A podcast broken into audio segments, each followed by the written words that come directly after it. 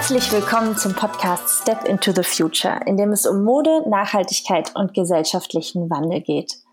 In der letzten Folge haben wir live auf der Neonyd mit Jana von den Fashion Changers gesprochen und auch heute geht es wieder um die nachhaltige Modemesse.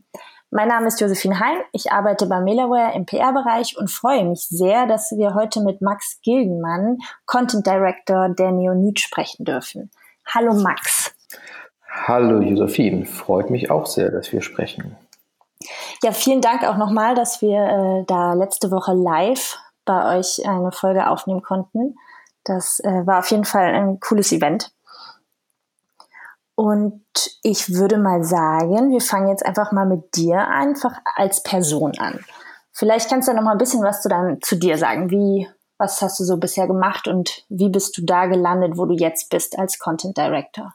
Hm. Äh, sehr gerne. Ich glaube, Ganz in die Tiefe können wir nicht gehen, das wird den Rahmen dieses Podcasts sprengen. Aber ähm, ich kann mal einen Schnelldurchlauf machen. Ich habe tatsächlich mal Modedesign studiert, aber nie praktiziert, wie ich immer so schön sage. Und ähm, im Endeffekt arbeite ich jetzt seit äh, zehn Jahren als, als freier Berater, beziehungsweise seit einem Jahr ähm, mit meiner eigenen kleinen Beratungsagentur, die ich äh, zusammen mit Magdalena Schaffrin, die auch den Green Showroom gegründet hat, den Vorläufer der Neonit, ähm, arbeiten wir zusammen und ähm, bauen jetzt äh, genau neben diversen anderen Projekten auch unsere eigene Firma noch auf. Ähm, und genau, angefangen hat eigentlich alles, äh, würde ich sagen, naja, auf der einen Seite ganz, ganz lange zurück, nämlich mit dem Elternhaus. Da war schon immer viel Sensibilität dafür. Nachhaltigkeitsthemen, auch wenn es die Begrifflichkeit damals noch nicht ganz so gegeben war.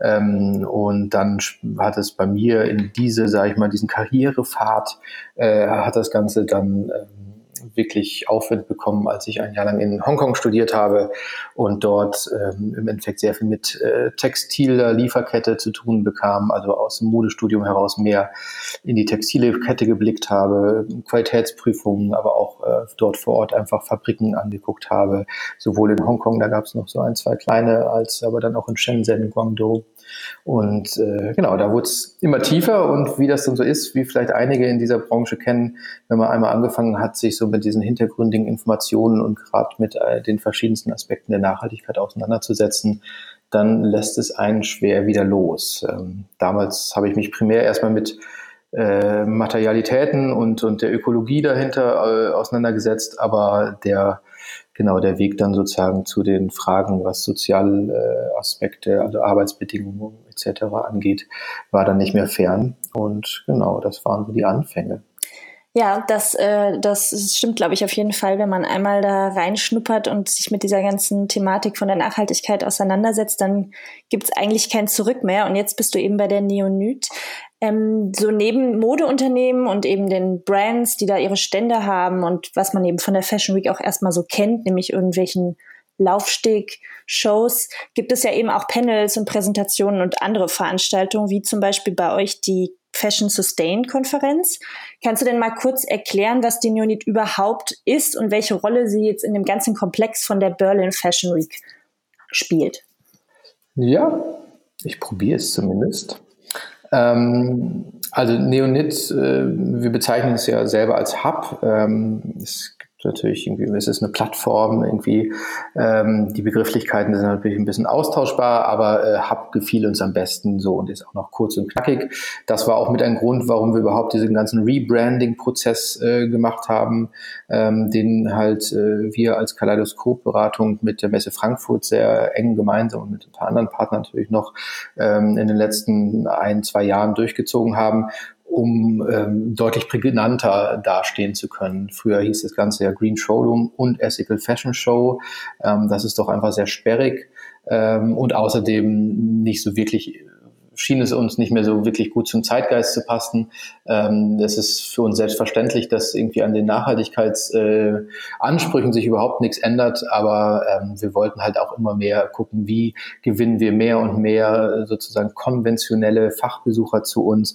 Und es hat sich immer noch gezeigt, dass, dass allein diese Worte Ethical und Green eher eine kleine Hürde sind, weil, weil in den Köpfen immer noch so dass das alte Öko-Image drin steckte. Und ähm, das wollten wir ganz explizit loswerden. Das ist so die die eine Seite, warum Neonit und Hub und ähm, da ist sozusagen einfach die wirklich die dass die Zielsetzung Mode und Nachhaltigkeit ähm, mit dem ganzen Kosmos an Innovationen, die da rundherum passieren, zu verschmelzen. Und ähm, Hub äh, inklusive Konferenzprogramm, Forum, Workshops, äh, die Fashion Show natürlich nicht zu vergessen, ähm, den, den ganzen Aufwand, den wir da betreiben, um, um da wirklich ein, ein Meeting Point zu werden, ist der, dass wir ähm, ja einerseits die Rolle von Messen grundsätzlich äh, sich verändern sehen. Ja, das, äh, wir sagen auch sehr explizit, dass das jetzt wirklich keine klassische Ordermesse ist, sondern es ist eine Kommunikationsplattform ähm, und eine Matchmaking-Plattform und darauf arbeiten wir hin, dass das immer besser wird, immer mehr Leute, die dort zusammen etwas kreieren wollen, sich dort treffen und, und äh, wir sie dabei unterstützen, den, in den Austausch zu gehen. Ähm, und äh, deswegen diese ganzen Formate, die ja untereinander auch alle wirklich ähm, vernetzt sind. Ne? Also wie das Pre-Peak-Format, was explizit sich an Blogger und Influencer richtet, wo wir aber natürlich immer wieder gucken, okay, dass wir dort auch ähm, kleine Talk-Formate reinsetzen, wo dann Leute aus der Industrie dort reinkommen oder Leute ähm, aus dem Beratungsbereich, ähm, um, um ihr Wissen weiterzugeben und umgekehrt dann auch die Neugier äh, der, der, der Blogger und Influencer befriedigt wird und sie nochmal einen anderen Input bekommen. So spielen wir es eigentlich eigentlich überall, dass alle diese Formate, die wir die letzten anderthalb Jahre geschaffen haben, dass die untereinander vernetzt sind und jeweils unterschiedlich kombiniert werden können, je nachdem, welche Zielgruppe ähm, wir vielleicht etwas expliziter ansprechen wollen und mit welcher wir denken, ähm, dass die produktivsten Verbindungen dann dort entstehen können. Und dementsprechend äh, genau dieses Gesamtkonglomerat mit der äh, Fachmesse immer noch als, als Herzstück. Das ist äh, auf jeden Fall der Grund, warum wir da sind, warum wir natürlich auch im, im Teil der Fashion Week in Berlin sind.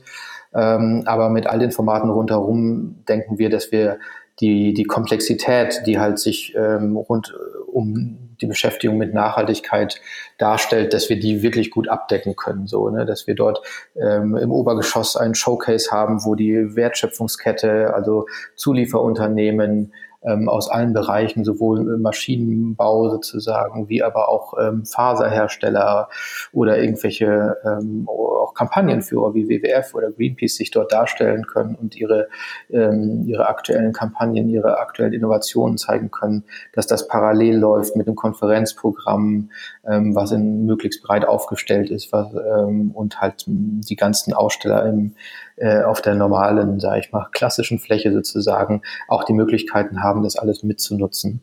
Ähm, das, ist, das ist halt einfach aus unserer Sicht ähm, dem Zeitgeist äh, wirklich einfach nur zur Schulde getragen, so dass das muss eigentlich heutzutage so sein. Ähm, sonst kriegt man das nicht hin, dass, dass, dass wir ähm, die Dynamik, die in dieser Modeszene herrscht, wirklich auch abbilden können bei so einer Veranstaltung. Ja, und du hast ja jetzt eben schon mal gesagt, es soll eben nicht nur einfach eine Ordermesse sein.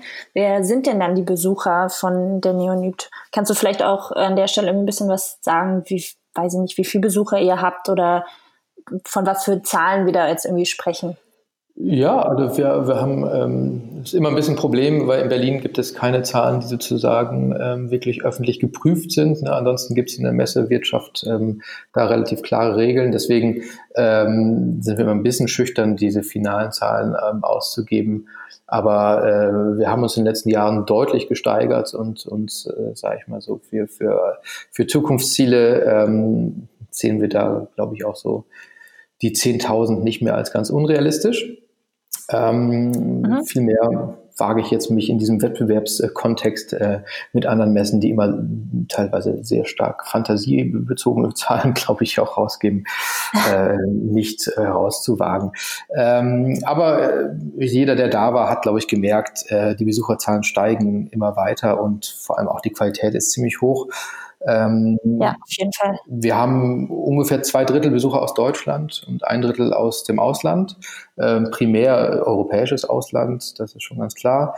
Das kann man ein bisschen auch aufteilen. An dem Bereich der, der, der Konferenzen merkt man, dass da der ähm, Anteil der ausländischen Besucher meistens noch ein bisschen höher ist.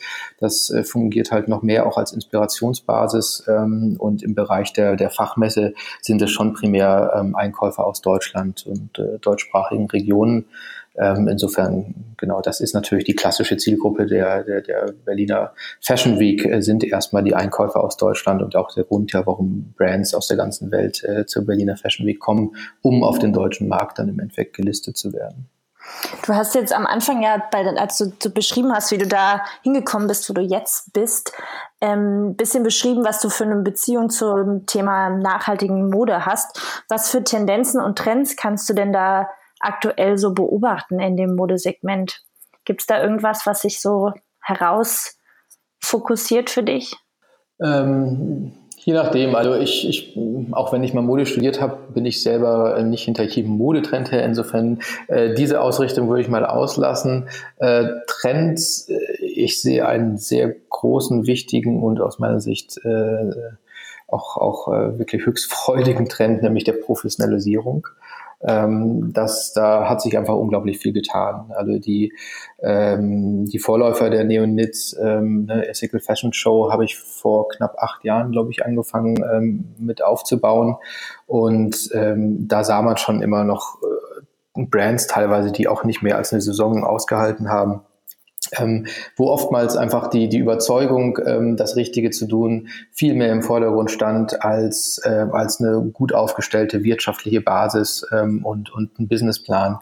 Ähm, ne, die, da war der Fokus sehr, sehr stark auf, auf die zwei Säulen, äh, die berühmten der Nachhaltigkeit, das Soziale und das Ökologische. Ähm, das Wirtschaftliche wurde dann aber doch ähm, stark ignoriert, aus verständlichen Gründen teilweise, aber ja, für, für einen, wenn man sich auf einem immer noch wirtschaftsgetriebenen Markt bewegen will, natürlich auch sehr ungünstig. Ja. Und das hat sich einfach enorm verändert in den letzten Jahren. So und das, das hilft natürlich der Szene. Äh, ich meine, da ist äh, eure Firma Melaware auf jeden Fall auch eins der Beispiele, was ja wirklich aufzeigt, okay, man kann, ähm, wenn man sich einfach nur mit dem Markt beschäftigt und guckt, ähm, welche Systeme funktionieren, wo gibt es Lücken, wo gibt es Bedarf für, für, für nachhaltige Produkte ähm, und das Geschäftsmodell, was dazu passt, ähm, dann, dann, dann äh, sieht man ja, dass das funktioniert. Ähm, auch äh, natürlich Marken wie so ein Revolution, die von Anfang an bei uns waren, die gewachsen sind, oder Armed Angels. Ich weiß noch, wie ich vor, glaube ich, zwölf Jahren oder elf Jahren mal ähm, ein äh, Gespräch mit den beiden Gründern hatte, ähm, über Skype, als ich gerade in Hongkong war und dort mich als Praktikant beworben habe. Mhm. Das war noch eine ganz andere Firma, als sie es heute ist. Ähm, also da gibt es ja eine ganze Bandbreite. Nun, äh, Lanius, einer unserer treuen und, und wirklich großartigen Aussteller, ähm, da reden wir halt nicht mehr über, über ähm, Anbieter, die einfach nur in der Nische irgendwo sich rum ähm, äh, umgucken, ähm, sondern wirklich Anbieter, die sehr explizit gucken, was macht der Markt, ähm, wie kann man dort nachhaltige Produkte immer weiter etablieren und, und den Markt von innen heraus sozusagen verändern. Und das ist, das war schon immer äh, meine Philosophie, dass das eher der, der richtige Weg ist. Ich äh, behaupte nicht, dass ich wüsste, was das Richtige ist, aber für meine persönliche äh, Überzeugung war ich immer näher da drin, okay, man, man muss diese Systeme von, von innen heraus irgendwie äh, verändern und dementsprechend als nachhaltige Fashion Brand muss man auch erstmal das Spiel mitspielen und dann gucken, okay, wenn man es verstanden hat, ähm, die, die Dreh- und Angelpunkte finden, wo man es ähm, anders und eben in, aus meiner Sicht dann natürlich besser nachhaltiger machen kann. Und wenn wir jetzt mal auf so, auf so Nachhaltigkeitsthemen eingehen, wie jetzt zum Beispiel, wenn wir gucken, bei der Fashion Sustain hattet ihr das Thema Wasser. Was würdest du sagen, kann ja auch eine ganz subjektive Antwort sein. Was glaubst du, ist da besonders wichtig, umwelttechnisch oder wenn wir jetzt vielleicht auch über faire Löhne reden? Und vielleicht kannst du ja auch sogar verraten, was jetzt bei der nächsten Fashion Sustain so thematisch drankommen könnte. Hm. Ähm, ja, äh, ein bisschen kann ich da, glaube ich, aus dem Nähkästchen plaudern auf jeden Fall. Ähm, ich fange mal kurz vom Großen an und gehe dann mehr ins Kleine thematisch. Also genau, wir haben halt äh, mit dem Start der Neonit zum ersten Mal auch äh, das Konzept etabliert für uns, ein Leitthema ähm, für ein Jahr zu setzen, mindestens eine Saison, aber eigentlich wollen wir es jetzt für ein Jahr immer durchziehen, wenn es funktioniert, ähm, an dem wir uns sowohl inhaltlich für Konferenz, für äh, die verschiedenen Formate ähm, wie auch visuell ausrichten können. Ähm, auch ganz klar mit der Idee, wir sind nun mal in der Mode, es geht um, um Ausdrucksformen, es geht ganz stark um, um visuelle Reize.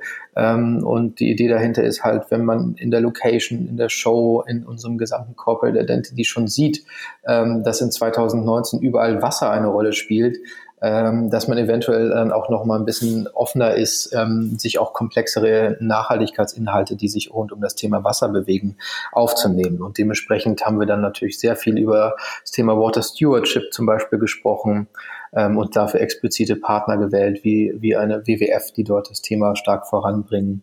Ähm, wir haben uns sehr stark rund um die ganzen Microfiber, Microplastik-Diskussionen ähm, und damit natürlich auch über die Flussläufe bis in, ins Meer, ne, Ocean Plastic, ähm, diese äh, Themen gekümmert und dort versucht, die richtigen Leute, die da gerade das Thema ähm, voranbringen, einzuladen. Nicht unbedingt nur die großen Namen, sondern auch einfach auch, auch äh, Wissenschaftler oder Forscher, die sich damit beschäftigen, Initiativen eingeladen. Ähm, Genau, also das, das ist so dieser eine, eine Themenbereich oder auch die Erklärung, so wie wir damit umgehen. Für 2020 äh, führen wir es auf jeden Fall fort. Aus unserer Sicht war das schon ein sehr erfolgreicher Start, ähm, diese Art äh, Bildsprache und, und Inhaltlichkeit zu verbinden. Ähm, ähm, das, das scheint gut zu funktionieren. Das freut uns natürlich. Ähm, wir, so viel kann ich da verraten, bleiben den Elementen erstmal noch treu. Ähm, da gibt's ja noch ein paar. Ähm, und im Endeffekt ja. alle haben einen relevanten Einfluss auf unsere, äh, unser Dasein auf diesem Planeten und auch auf die Modeindustrie. Ähm, ich muss da aber sozusagen die Neugier noch ein bisschen offen lassen, damit äh, wir unsere Kampagne ähm, dann auch schön mit einem kleinen äh, Knalleffekt starten können.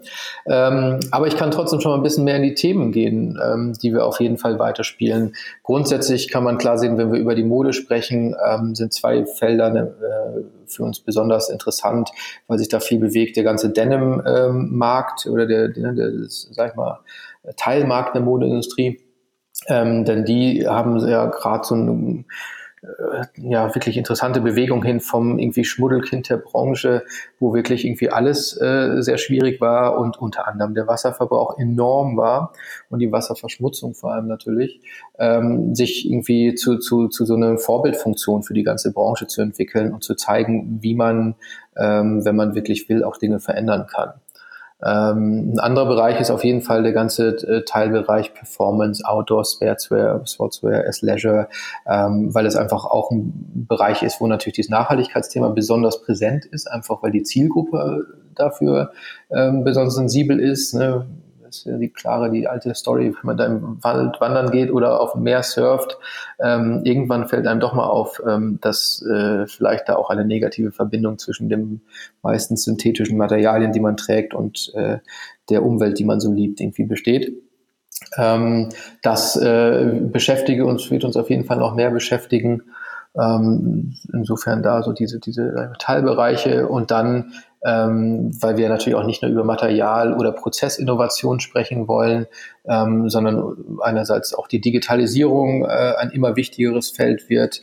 Ähm, gucken wir uns auch den, den Bereich an, wo ähm, ja, wo, wo Mode immer mehr äh, zu einem reinen Spaßfaktor wird. Also Mode auf Instagram ähm, ist ja gar nicht mehr wirklich real. Die ist oftmals äh, schon jetzt eigentlich virtuell, auch wenn dort Influencer noch reale Kleidung tragen.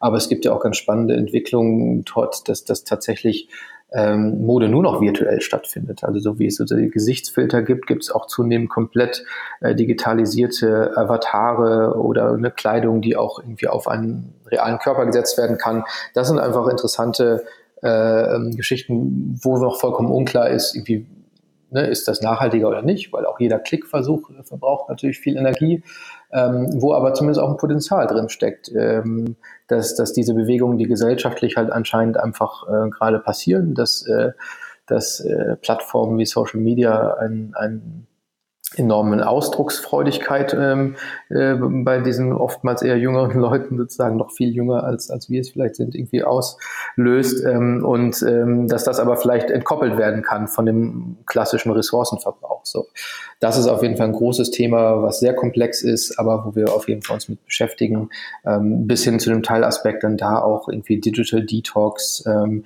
ne, die Verbindung zwischen, okay, wie, wie, wie nutzen wir all unsere digitalen Geräte hier, ähm, wie viel Screen Time ist noch gesund ähm, und das mal in, in den Kontext zu setzen, was passiert ähm, äh, auch sonst in der Mode, ne, die ganzen Trends hin zu Minimalismus, ähm, Capsule Wardrobe, ähm, No Waste, äh, Zero Waste. Äh, ähm, da, da, da sehe ich ganz äh, spannende Verbindungen, die, die wir versuchen werden, ein bisschen mehr auszuarbeiten. Auch nicht nur nächste Saison, sondern über die nächsten Saisons hinaus, weil das Thema so groß ist. Ähm, und dann auf jeden Fall die ganze äh, Schiene des Social Impact äh, darf man nicht äh, vergessen, erst recht nicht, wenn man jetzt über, über Digitalisierung und auch die ganzen Automatisierungsprozesse angeht. Äh, ähm, da, da passiert, da muss halt noch ganz viel passieren, da ist noch ganz viel Unsicherheit ähm, überall. Was heißt das? Natürlich ist das ähm, auf der ähm, auf der einen Seite irgendwie auch auch äh, gefährdend, äh, wenn, wenn mehr ähm, Arbeitsplätze durch Digitalisierung, durch Automatisierung und Robotik wegfallen. Auf der anderen Seite muss man sich auch mal genau angucken, äh, ob einige dieser Jobs nicht auch zu Recht, also ob das nicht auch Jobs wegfallen, die eigentlich keiner machen will, wenn er nicht dazu gezwungen ist. Ne?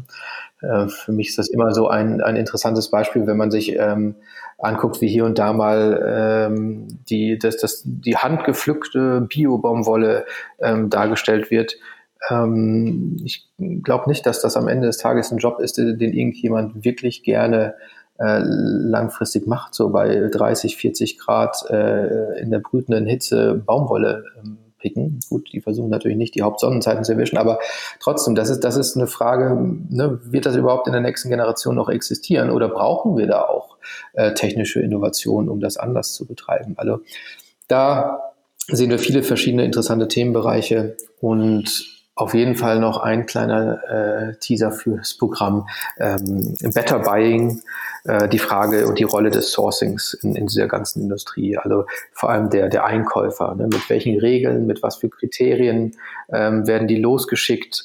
Da scheint immer noch oftmals eine sehr große Diskrepanz zu herrschen zwischen den sag ich mal, Nachhaltigkeitszielen und Ambitionen, vor allem von einigen größeren Unternehmen und ähm, ja, der Art und Weise, wie sie ihre Einkäufer eigentlich motivieren, ähm, dann am Ende halt doch immer wieder die Preise auch stark zu drücken. So und da, da ist, glaube ich, einer der aktuell größten äh, Diskrepanzen in dieser ganzen Industrie, äh, die jetzt deutlich mehr Öffentlichkeit äh, bekommt, Stück für Stück. Und da wollen wir auf jeden Fall helfen, dem Ganzen eine ordentliche Plattform zu geben und nochmal ein bisschen das Thema voranzutreiben, weil ja klar, am Ende des Tages ähm, ist das ein unglaublich großer Hebel.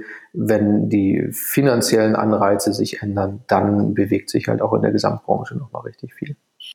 Ja, auf jeden Fall. Also das äh, predigen wir auch immer wieder. Das ist ganz entscheidend.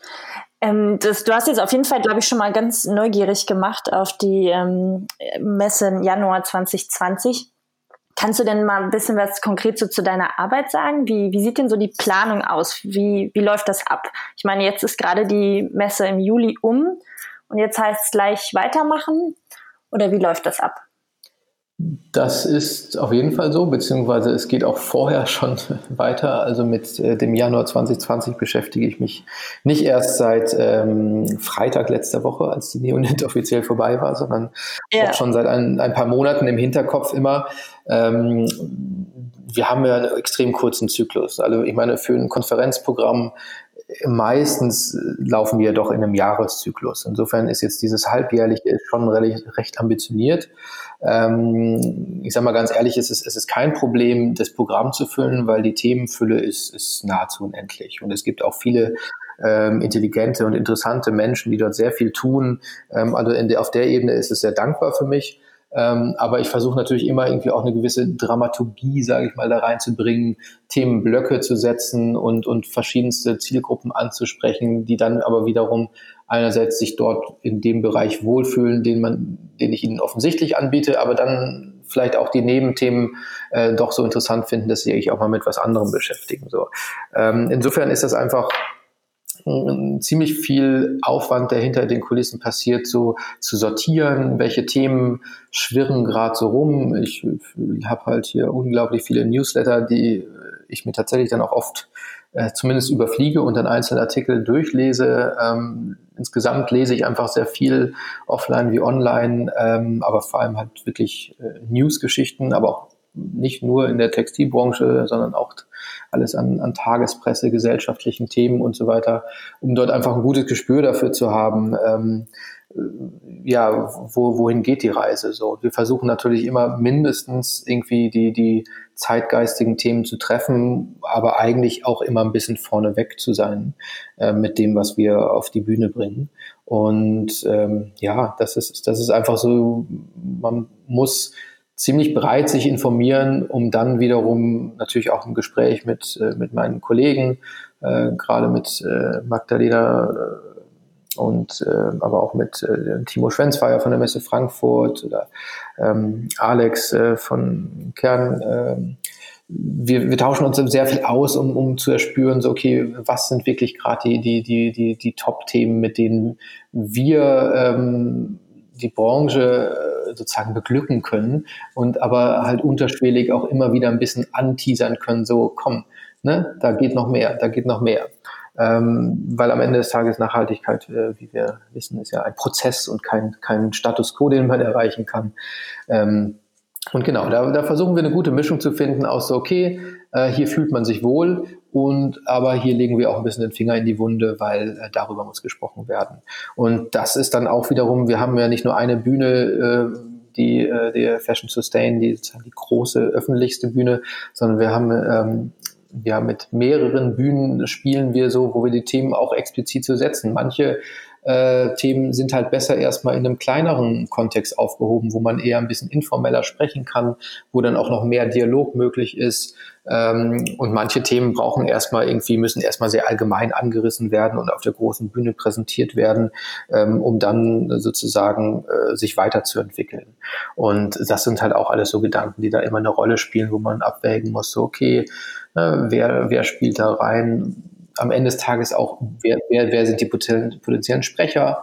Ähm, nicht jeder ist ein, ein, ein äh, sozusagen Naturtalent darin, ähm, seine Themen, in denen er vielleicht extrem fit ist, aber die auch attraktiv und verständlich äh, darzustellen. Insofern auch da ist immer eine Frage, ähm, wen lädt man ein oder wenn man das Gefühl hat, äh, die Person braucht vielleicht ein bisschen mehr Unterstützung, ne, wie kriegt man das dann ähm, über die Moderation gut geregelt?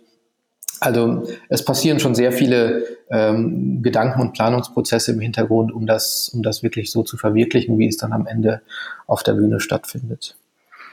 Ja, also du hast jetzt auch gerade schon gesagt, dass du dich eben auch nicht nur mit Mode, sondern generell mit gesellschaftlichen Themen auseinandersetzt. Man kann aber, denke ich, schon sagen, dass nachhaltige Mode, nachhaltige Mode im gesellschaftlichen Diskurs schon auch in der Mitte jetzt langsam angekommen ist wenn man es aber mal richtig betrachtet, ist es schon auch noch ein Nischenbereich, der zwar stetig wächst und auch eben zunehmend von politischem Interesse ist. Wenn wir jetzt mal zum Beispiel gucken, also das Textilbündnis oder der grüne Knopf, bei denen wir jetzt mit Melaware zum Beispiel auch aktiv sind, was würdest du denn sagen, welche Bedeutung haben denn Staat, hat denn die staatliche Seite? Also wie, wie wichtig ist, ist da der Staat, ähm, um einfach entsprechende Hebel zu setzen? Ja, trägt eine ähm, Schlüsselrolle auf jeden Fall aus meiner Sicht, so wie aber auch alle anderen äh, Beteiligten sozusagen. Alle im Gro meistens sprechen wir irgendwie über den Konsumenten beziehungsweise den, den Nutzer. Konsumenten gibt es ja kaum noch alle. Das ist eine sprachliche Geschichte. Ähm, über die Industrie und dann über, über ähm, die Politik. Ähm, die zivilgesellschaftlichen Akteure, sage ich mal, wie NGOs, würde ich jetzt erstmal da auf die Seite nochmal des Konsumenten packen, denn da kommen sie eigentlich her und sie ähm, äh, sagen ja auch, äh, stellen sich auch immer als die Stimme sozusagen dann, dann der, der, der Bürger, der Verbraucher irgendwie da. Ähm, Im Endeffekt alle drei haben jeweils ihre Schlüsselrollen. Aber ich denke, wir sind jetzt tatsächlich an einem Zeitpunkt angelangt, wo ähm, gerade so diese zivilgesellschaftlichen Akteure wie Greenpeace ähm, am allerauffälligsten, denke ich, in den letzten Jahren. Ich meine, diese De Detox-Kampagne ähm, hat ja schon enorm viel bewegt in der ganzen Branche und hat auch ähm, wie gefühlt noch nie zuvor ähm, ein, ein Dialog in der Industrie ausgelöst, der, der wirklich sehr, sehr positiv war, ne? also sehr fruchtbar. Ähm, da, da hat sich einfach sehr, sehr viel verändert, auch in den Wahrnehmungen. Ähm, soweit ich das mitbekommen habe, äh, sind dann auch aus den Erfahrungen des Umgangs von den großen äh, Konzernen mit den Detox-Kampagnen, ähm, sind auch sind auch einfach nochmal die äh, Nachhaltigkeitsabteilungen weiterentwickelt worden und ist auch die Kooperations, der Kooperationswille zwischen verschiedenen ähm, Industriezweigen oder auch, auch zwischen direkten Konkurrenten deutlich größer geworden. Also mein, mein Lieblings-Buzzword in, in unserem äh, Branchenbereich für 2019 ist eigentlich ähm, Pre-Competitive Collaboration.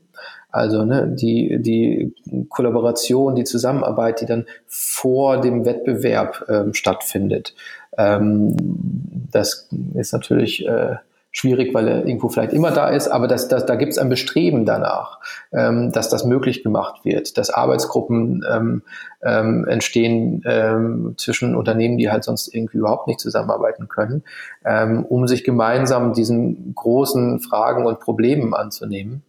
Ähm, und auch interessant dabei natürlich, wie sehr dann mehr und mehr das durchgemischt wird mit dann auch kleineren äh, Playern, die sozusagen sich schon lange damit beschäftigen, die dann auch aus meiner Beobachtung zumindest ähm, ist vielleicht bei euch ja auch ähnlich, irgendwie immer öfter auch mal eingeladen werden, um ihre Erfahrungen darzulegen, ne, obwohl sie vielleicht nur ein, eine Tausendstel irgendwie des Umsatzes eines anderen Unternehmens haben. Ähm, aber halt ähm, ja gerade dadurch, dass sie so klein und agil sind, halt große Vorteile daran haben, weil sie viele Dinge ausprobiert haben, ähm, die die Großen gar nicht so schnell hinbekommen. Und ähm, genau, also da, da denke ich, ähm, das ist eine generelle Aus Ausrichtung und äh, da da viel passiert und es auch immer mehr ähm, Industrieplayer gibt, die wirklich ähm, ich will auch sogar sagen, ehrlich überzeugt sind davon, dass das der nötige Weg ist. Manche sind mehr davon überzeugt, weil sie sehen, oh, oh, sonst habe ich bald kein Geschäft mehr. Andere sind auch sehr persönlich, ähm, ideologisch sozusagen eher überzeugt. Ganz oft der Klassiker, den ich dann höre, ja, ne, meine Kinder, ich will auch, dass es denen noch gut geht. Ähm, ist auch ganz klar interessant zu sehen, oftmals über die, also die, die äh, äh, Familienunternehmen aus meiner Sicht haben in den letzten Jahren auch ganz deutlich mehr gemacht. Die haben jahrelang irgendwie, glaube ich, da rumgeeiert und wussten nicht genau, was sie machen sollten. Und aber als sie, sobald sie eine Strategie hatten, haben sie da jetzt auch viele in Bewegung gesetzt. Ähm, jedenfalls aus meiner Sicht, die Industrie ist da relativ aktiv und ist in eine Dynamik eingetreten, ähm, die, die, die, die ziemlich hoch ist. Ähm, Im Austausch mit den zivilgesellschaftlichen Akteuren, ähm, die beziehen sich jetzt auch immer mehr darauf, dass der Verbraucher das ja tatsächlich will oder der Nutzer. Ähm, und insofern ist jetzt wirklich der Ball, glaube ich, so langsam bei der Politik ähm, die dann auch äh, endlich mal wieder mutiger werden darf und Entscheidungen vielleicht auch mal treffen darf, die, die zwar erstmal nicht ganz so populär sind, die aber dann doch ähm, aus der Mischung aus einer relevanten Gruppe von ähm, ähm, äh, Bürgern und äh, Industrievertretern getragen wird und die denen sozusagen dann auch natürlich den Aufwand gibt zu sagen, okay, wir trauen uns jetzt auch das durchzuziehen, auch wenn mir trotzdem noch Gegenwind entgegenkommt. Ne? Ähm, aber äh, das ist natürlich ja immer das Ding. Ich meine, die Politik äh, ist halt so ein bisschen ähm, immer nach dem, dem Wind äh, orientiert. Ähm, das liegt in der Natur der Sache. Aber ich spüre sehr, dass dort Stück für Stück mehr Mut aufkommt, ähm, einfach auch mal bestimmte Regeln zu treffen. Und das ist wiederum nötig, um auch der Industrie, die jetzt willig ist, Rahmenbedingungen zu geben, mit denen sie wiederum arbeiten kann und ähm, dass sie aus der Falle herauskommt, die tatsächlich an vielen Stellen einfach herrscht, äh, dass diejenigen, die sich für Nachhaltigkeit ernsthaft engagieren, ganz häufig einfach nur einen Wettbewerbsnachteil damit in Kauf nehmen. Und dann genau gucken müssen, wie viel Wettbewerbsnachteil können wir in Kauf nehmen. Ne, bei Unternehmen, die einen riesen Gewinn einfahren, kann man sagen, hey, come on, das wäre jetzt das Mindeste, was du tun kannst. Irgendwie nimm deinen Gewinn und investiere, denn im Endeffekt ist das wie Investition in Innovation. Das gibt's ja auch immer. Mhm. Ähm, ja. Aber bei einigen ist es schon auch so, wo man sagen muss, okay, äh, klar, jedes wirtschaftlich äh, getriebene Unternehmen muss, ist verpflichtet zu gucken, dass sie, dass sie ihre Gewinne sozusagen äh, einfahren und, und, und auch immer wieder ein stabiles Geschäft haben und in die Zukunft gucken. Ähm, und dafür braucht es Rahmenbedingungen und die kann nur die Politik setzen. Das, äh, und das sieht man, denke ich, auch an, an diesen Bestrebungen. Ähm, ich meine, es ist schon ein bisschen äh, bezeichnet auch das erstmal so eins der kleinsten deutschen Ministerien, äh, das BMZ, äh, dort angefangen hat, dieses Thema aufzunehmen. Aber auf jeden Fall ähm, ist dort unter äh, Minister Müller äh, natürlich extrem viel angestoßen worden. Da gibt es sehr kritische Betrachtung des Ganzen. Äh, das ist äh, sowieso immer zu Recht, kritisch zu sein, aber da ist sicherlich vieles, was man diskutieren kann und muss. Ähm, aber was unbehalten bleibt, ist, ist ähm, dass sowohl das Textilbündnis wie auch jetzt ähm, die immer konkreter werdenden äh, oder die immer konkreter werdende ähm, ja, das Aufkommen oder das, das in den Markt treten des, des grünen Knopfs, ähm, ja. dass das wirklich Veränderungen antritt. So. Und da bin ich erstmal ähm, total positiv gestimmt und denke mir, gut, über die Art und Weise, wie diese Veränderungen dann stattfinden, müssen wir auf jeden Fall noch ganz viel reden und wahrscheinlich auch tausendfach noch was anpassen. Ähm, aber manche Veränderungsprozesse äh, können halt auch nur stattfinden, wenn mit alten, äh, etablierten Systemen gebrochen wird. Und da äh, freue ich mich halt, dass es offensichtlich auch einfach sowohl in Politik wie auch in der Industrie wie auch bei den äh, bei den Bürgern so eine Art Generationenwechsel gibt. Ne? Also bei den Bürgern die Fridays for Future, äh, hallo, das sind ja äh, das ist einfach wirklich die nächste Generation, die da jetzt irgendwie keinen Bock mehr hat und sagt so, jetzt, jetzt gehen wir mal raus und, und machen das kund und wollen hier wirklich was verändern. Ne, in der Industrie gibt es auf jeden Fall auch jede Menge äh, Generationswechsel in vielen der Corporates habe ich das Gefühl noch nicht ganz so sehr. Bei den Familienunternehmen habe ich da schon ziemlich viel gesehen in letzter Zeit. Ähm, da ist auf jeden Fall weht auch ein frischerer Wind, äh, dass junge Leute bis in äh, Top-Management-Positionen mittlerweile kommen, sind alle junge Leute, sag ich mal, unsere Generation so äh, 30 bis 40, ähm, teilweise auch jünger noch und die da einfach auch mit anderer Denkweise von vornherein herangehen und alte Strukturen auflösen. Und selbst in der Politik ist das ja mittlerweile, dass wir da äh, wenn man sich die, die zumindest statistischen Erfolge der Grünen in, in den letzten äh, Wochen anguckt, äh, das ist jetzt ja auch nicht mehr die alte Garde so ähm, und und irgendwie Fall, äh, ne, die die die äh, Spitzenpolitiker von CDU und SPD, die sich doch nur sehr zaghaft verjüngt haben, ähm, haben da offensichtlich gerade ziemlich starke Probleme und sind halt in ihren doch äh, sehr konservativen Strukturen noch gefangen. Und ja da da äh, ist auf jeden Fall viel Dynamik drin und ich denke mal, dass das werden wir noch in den nächsten äh, Jahren zu schätzen wissen, was da, was da passiert. Also kann man schon sagen, eigentlich gerade hast du da schon eher einen positiven oder wie optimistischen Blick auf das, was sich da gerade tut. Ähm, ähm, wenn wir jetzt aber nochmal so ja. zu dem, oder nicht? Kann man schon sagen. Also das tut sich was genau. in die richtige Richtung. Auf jeden Fall. Aus meiner Sicht, also die, Effekte werden wir erst wieder im Nachhinein beurteilen können. Ne? Das ist immer so. Ähm, das stimmt. Ich versuche mir immer vor Augen zu halten, so ähm, auch all das, was wir so mit Überzeugung momentan als den, den richtigen Weg in, zu mehr Nachhaltigkeit ansehen, äh, kann ich mir immer noch vorstellen, dass in 100 Jahren die Leute zurückblinken und sagen, was haben die Vollidioten damals gemacht so? Warum haben die nicht gesehen, dass das eigentlich hätte so gemacht werden müssen? Äh, ne, alles andere halte ich für sehr arrogant, wenn man wirklich genau meint zu wissen, hey, das ist der richtige Weg. Trotzdem brauchen wir natürlich Leute, auch die mit einer starken Überzeugung diese Wege gehen und im Endeffekt ausprobieren. Und das ist sowieso grundsätzlich aus meiner Sicht, wir sind gerade in einer Zeit, wo es nur über Trial and Error funktioniert. Wir müssen einfach äh, alles, was irgendwie nach äh, ein paar ordentlichen runden Reflexionen äh, noch Bestand hat und irgendwie nach einer möglicherweise guten Idee aussieht, müssen wir ausprobieren. Und dann äh, gerne auch an der Stelle tatsächlich nach dem Ami-Style ne, fail quick, fail fast, ähm, dann einfach schnell daraus lernen und gucken, okay, war es das, war es das nicht, was davon funktioniert, was nicht und, und weiter. Ähm, weil auf der anderen Seite nämlich doch da bin ich dann auch hin und wieder sehr pessimistisch. Natürlich Zukunftsszenarien vor uns stehen, die, die wirklich äh, jeglichen Spaß am Leben verderben können. Also ähm, ne, wenn man, wenn das, äh, ja. wenn da der Umschwung nicht passiert, sind einige der Szenarien schon, schon extrem deprimierend und äh, ja, die manchmal poppen die dann bei mir auch auf. Aber am Ende versuche ich positiv zu bleiben, weil alles andere hilft auch nichts. Das stimmt. Also wenn wir jetzt nämlich eben diese schrecklichen Szenarien uns mal angucken und einfach dann wieder zu den einzelnen Menschen gehen, zu den Konsumentinnen, Verbraucherinnen, was würdest du denn sagen? Eigentlich ist ja so ein bisschen die, der Konsens, dass nachhaltige Mode in den Mainstream gelangen muss, um auch eben wirklich positiv etwas verändern zu können. Es ist aber eben schwierig, weil übermäßiger Konsum und wirtschaftliches, wirtschaftliches Wachstum sind jetzt aus Nachhaltigkeitssicht nicht direkt unproblematisch. Was äh, siehst du denn? Was siehst du denn für Lösungsansätze in diesem Spannungsfeld von Nachhaltigkeit und Konsum? Ähm, ja, ich denke, wirkliche Lösungen, ähm, die längerfristig wirken, müssen aus anderen Geschäftsmodellen heraus entwickelt werden. Und da sind definitiv äh, Geschichten wie äh, das Verleihen von Kleidung, ähm, aber auch das, äh, der, der, der immer weitere Second-Hand-Handel, ähm, immer bessere Recycling-Systeme oder auch natürlich die Idee von, von Circularity, äh, was äh, den Einsatz oder immer wieder Einsatz von Ressourcen angeht. Ähm, die sind da schon, schon sehr spannend und auf jeden Fall sollten die alle ausprobiert werden.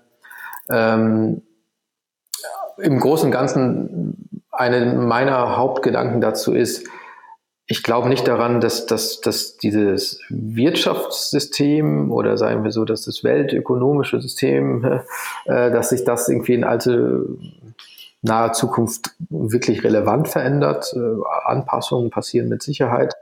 Ich weiß auch nicht, ob ich das, ob ich persönlich das überhaupt äh, will. Also ähm, Kommunismus hat auch äh, viel gezeigt, wie es nicht gut funktioniert. Ähm, Im Großen und Ganzen so, so eine, halb, eine halbwegs gesteuerte, freie Marktwirtschaft und Demokratie ähm, finde ich schon alles eigentlich ganz gut. Ähm, aber wir haben natürlich viele Ungerechtigkeiten, dann gerade wenn man sich die globale äh, Ebene anguckt. Und das, das muss halt angegangen werden. Ähm, und ich denke, der, der, der, eine der wichtigsten Aspekte daran ist, dass halt ähm, dieser Drive, den wir Menschen, glaube ich, ein Großteil der Menschen auf jeden Fall in sich tragen, immer wieder mehr zu wollen, ähm, der aus meiner Sicht aus so einer natürlichen Na Neugier einfach heraus entsteht. So, ähm, ich denke mir das auch selbst immer bei irgendwie solchen ganzen Finanzhandel äh, und so weiter, was sich da über die letzten Jahrzehnte ausgedacht wurde an neuen Finanzprodukten, ähm, an, an Tagen, an denen ich gut drauf bin, denke ich mir immer, mein Gott, das war auch ziemlich kreativ alles so. Ähm, ne, wenn man das ein bisschen neutral, wenn man da ein bisschen weggeht von den, von den Dingen, die daran einfach unverständlich sind. Aber äh, das ist auch total spannend. Und ich glaube, alle Neugier ist ein unglaublicher Driver und der wird uns äh, hoffentlich auch als Menschen weiter begleiten. Und deswegen äh, denke ich auch, dass, dass diese, dieses, diese Idee, man, Großteil der Leute will immer mehr und will immer die Sachen weiterentwickeln, das bleibt bestehen. Ähm, und und äh, da, ich denke, dass das ist auch nicht loszulösen aus äh, äh, aus der Wirtschaft, des Unternehmen halt im Endeffekt über den Drive funktionieren, mehr zu wollen. Am Ende des Tages auch mehr Umsatz. Und ähm, die deswegen aus meiner Sicht wichtigste Frage in dem Kontext ist, wie kann man diesen ähm, eben wahrscheinlich nicht so einfach zu stoppenden Wunsch, dass immer mehr da ist, loslösen vom Ressourcenverbrauch. Ähm, und ja. da sind natürlich diese, diese Ideen rund um Circularity schon, schon wirklich sehr spannend. Nur glaube ich, dass, dass wir da irgendwie noch, noch nicht genug um die Ecke auch gedacht haben. Also vieles, äh, viele Betrachtungsweisen von Circularity sind ja auch äh, immer wieder zu Recht auch darin kritisiert, naja, am Ende des Tages äh, ist das auch nur ein verbesserter Ablasshandel so und man kann immer einfach weitermachen wie bisher. Man hat nur ein bisschen, bisschen was umgestellt. Ähm, Wenn es wirklich funktioniert, äh, wäre das sicherlich äh, schon mal erstmal ein Riesenschritt nach vorne. Aber, aber trotzdem irgendwie ist es noch nicht für mich vorstellbar, dass, dass damit wirklich diese, dieser, dieser große Umschwung st stattfindet, ähm, weil wir immer noch über die gleiche Art und Weise halt ähm, versuchen werden, immer wieder neue Ressourcen dort einzubinden. Ähm, denn die Effizienz von so einem Circularity-System irgendwie ist ja auf, auf absehbare Zeit noch nicht gegeben. Ähm, also ich würde mich freuen, wenn wir hier und da ein paar alte Tugenden wie Reparieren zum Beispiel mal wieder deutlich äh, mehr in den Vordergrund rücken. Ähm, wenn dann halt doch irgendwo auch ähm, äh, auf, ja, eher, eher nachbarschaftliche Kiez ähm, oder regionale Verbünde äh, entstehen, um das, was vor Ort vorhanden ist, irgendwie bestmöglich zu nutzen und nicht immer wieder ähm, auf was Neues zurückzugreifen, ähm, ohne das Neue zu verteufeln. Ne? Ähm, manchmal kann das ja schon Sinn machen. Aber ja, also das, das ist etwas, was mich auf allen Ebenen immer wieder ein bisschen bewegt, wo ich denke so, ähm, warum kriegt man da nicht den, wirklich so einen Wandel hin, ähm, wo wir doch so viele Trends haben, die sich in, in Vintage und, und immer wieder die Leute lieben es zurückzublicken und sich zu erinnern und irgendwelche alten Sachen von ihrer Oma oder sonst wie ähm, wiederzufinden und dann doch auch wieder zu benutzen, vielleicht, wenn es noch geht, wenn es technisch noch Sinn macht. Ähm, warum, warum geht man da nicht mehr drauf ein und baut mehr Dienstleistungen da rundherum? Ähm, ne, die fängt also genauso sehr wie ich finde, dass man da Klamotten mehr reparieren kann und, und irgendwie immer wieder auch erstaunt blicke, also in, in Berlin oder auch in anderen Großstädten. Es gibt ja ein unglaubliches Netzwerk an Änderungsschneidern. Ähm, ja. Aber ähm, die scheinen auch noch irgendwie mindestens im letzten äh, Jahrhundert irgendwie stecken geblieben zu sein, was ja nicht so lange her ist. Aber, ne, aber da, also da sehe ich an ganz vielen Stellen einfach noch Potenzial und mh, mm, glaube, einige dieser Innovationskraft, die gerade so passiert, darf tatsächlich auch sich noch mal ein bisschen mit so ein bisschen, ja, mit, mit weniger fancy und dafür handfesteren Themen beschäftigen, wie man zum Beispiel die Leute dazu bringen würde, einfach ihre Kleidung mehr zu reparieren und darüber auch irgendwie Veränderungen zu machen ähm, und dementsprechend sozusagen diese eine Mischung aus, aus Upcycling und Redesign und, und Repair, ähm, aber sowas wirklich leicht zugänglich zu machen, ähm, ist so einer der Gedanken darunter rum. Aber auf jeden Fall die Entkopplung äh, der Ressourcen vom, vom Wirtschaftswachstum, das, das ist sozusagen die grundlegende, glaube ich, Idee, die, die möglichst viele Leute da äh, vor Augen haben sollten, wenn sie, wenn sie sich im Bereich Nachhaltigkeit ähm, aufstellen und gucken, mit was für Ideen man da wirklich was bewegen kann. Ja, also das ist auf jeden Fall ein Thema, das, glaube ich, in allen Köpfen ist, wenn es um Nachhaltigkeit geht. Und eben, ja, wenn wir über Nachhaltigkeit sprechen, dann leider irgendwie auch oft eben über die ganzen Probleme und alles, was nicht so gut läuft und was besser laufen muss und irgendwelche Szenarien, was passiert, wenn nicht. Um jetzt vielleicht mal auf einer persönlichen oder auch positiven Note zu enden. Was, was würdest du denn sagen, was treibt dich ganz persönlich bei deiner Arbeit an? Oder gibt es irgendwie Dinge, wo du sagst, oh wow, das hat mich jetzt zuletzt auch einfach total inspiriert und vielleicht auch ja irgendwie beflügelt, dass ich sage, super, da tut sich was und das ist wirklich irgendwie ja einfach mal nicht was, was einen so inhaltlich belastet, sondern wo man sagt, okay, geil, da passiert jetzt was Gutes. Ähm es ist, glaube ich, eine Mischung aus ganz vielen Dingen. Ähm, ich genieße es immer wieder einfach sehr mit, mit äh, coolen und smarten Leuten mich zu unterhalten und, und zu merken, dass ganz viele Leute wirklich Bock haben, was äh, zu verändern und, und extrem motiviert sind, äh, relevante Veränderungen äh, voranzutreiben und, und das, das finde ich immer inspirierend. Inspirierende Menschen sind inspirierend. Ähm, und, und es gibt einfach sehr viele Leute, die äh, die sich damit auch immer mehr raustrauen, habe ich das Gefühl. Ähm, ganz persönlich für mich, mich treibt auf jeden Fall äh, Neugier an. Ähm, ich, ich bin sehr wissbegierig und will immer verstehen, verstehen. Ähm, nicht bis ins letzte Detail, aber zumindest so die Grundzüge, das, das finde ich dann sehr befriedigend. Ähm, und äh, klar fasziniert mich es dann halt total, wenn, wenn ich von irgendwelchen neuen Materialien oder neuen äh, Prozessen erfahre oder neuen Geschäftsmodellen, wo jemand versucht, wirklich mal ähm, das Existierende zu durchbrechen. Und, und ich schätze da dann auch sehr, wenn Leute da halt sehr mutig äh, herangehen und ähm, ne, nicht, nicht naiv und, und sozusagen blind losrennen, sondern ähm, sehr bewusst und überlegt, aber dann halt doch mit der nötigen Portion Mut, die es immer braucht, um Veränderungen heranzugehen, äh, da was machen. Ähm, und am meisten faszinieren mich eigentlich dann die Leute, die, die das auch so auf eine recht handfeste Art und Weise machen, äh, wo es wirklich ist so, okay, äh, ich habe mir es überlegt und jetzt probiere ich es aus und dann wird wieder feingetuned und dann weiter. Ähm, das, das fasziniert mich sehr. Ähm, da insofern ähm, gab es auch so ein paar Beispiele bei der letzten Neonit jetzt ähm, ein paar von den Sprechern, äh, wo ich absoluter Fanboy bin sozusagen und mich dann natürlich auch sehr freue, wenn ich die einladen kann. Das ist natürlich auch etwas, äh, ich habe auch ganz klar eine sehr, sehr starke Motivation mit zu verändern. Das ist einfach, ich habe da Bock drauf. Ähm, ist sicherlich auch irgendwie schon vom Elternhaus irgendwie mit beeinflusst, so dass man halt positiv wirken will. Ähm, und bei mir persönlich hat es sich schon auch ein bisschen in die Richtung immer äh, dargestellt, dass ich gerne eher im, in größeren Rahmen denke und äh, Veränderungen mitbewegen will. Ähm, ja, in einer ganz starken Diskrepanz. Ich liebe so die ganzen Handwerksgeschichten. Ich bin äh, ganz viel auch in Bangladesch gewesen über viele Jahre und äh, habe da immer noch gute Connections und das ist ganz viel zu so lokalen Craftspeople und mega toll. Ähm, für mich persönlich, gerade wenn ich mal so an Produkte denke, die ich dann tatsächlich noch kaufe, ähm, ist die höchste Faszination in, in diesem Handwerk und eher diesem ne, Slow Food, Slow Fashion, Slow Everything.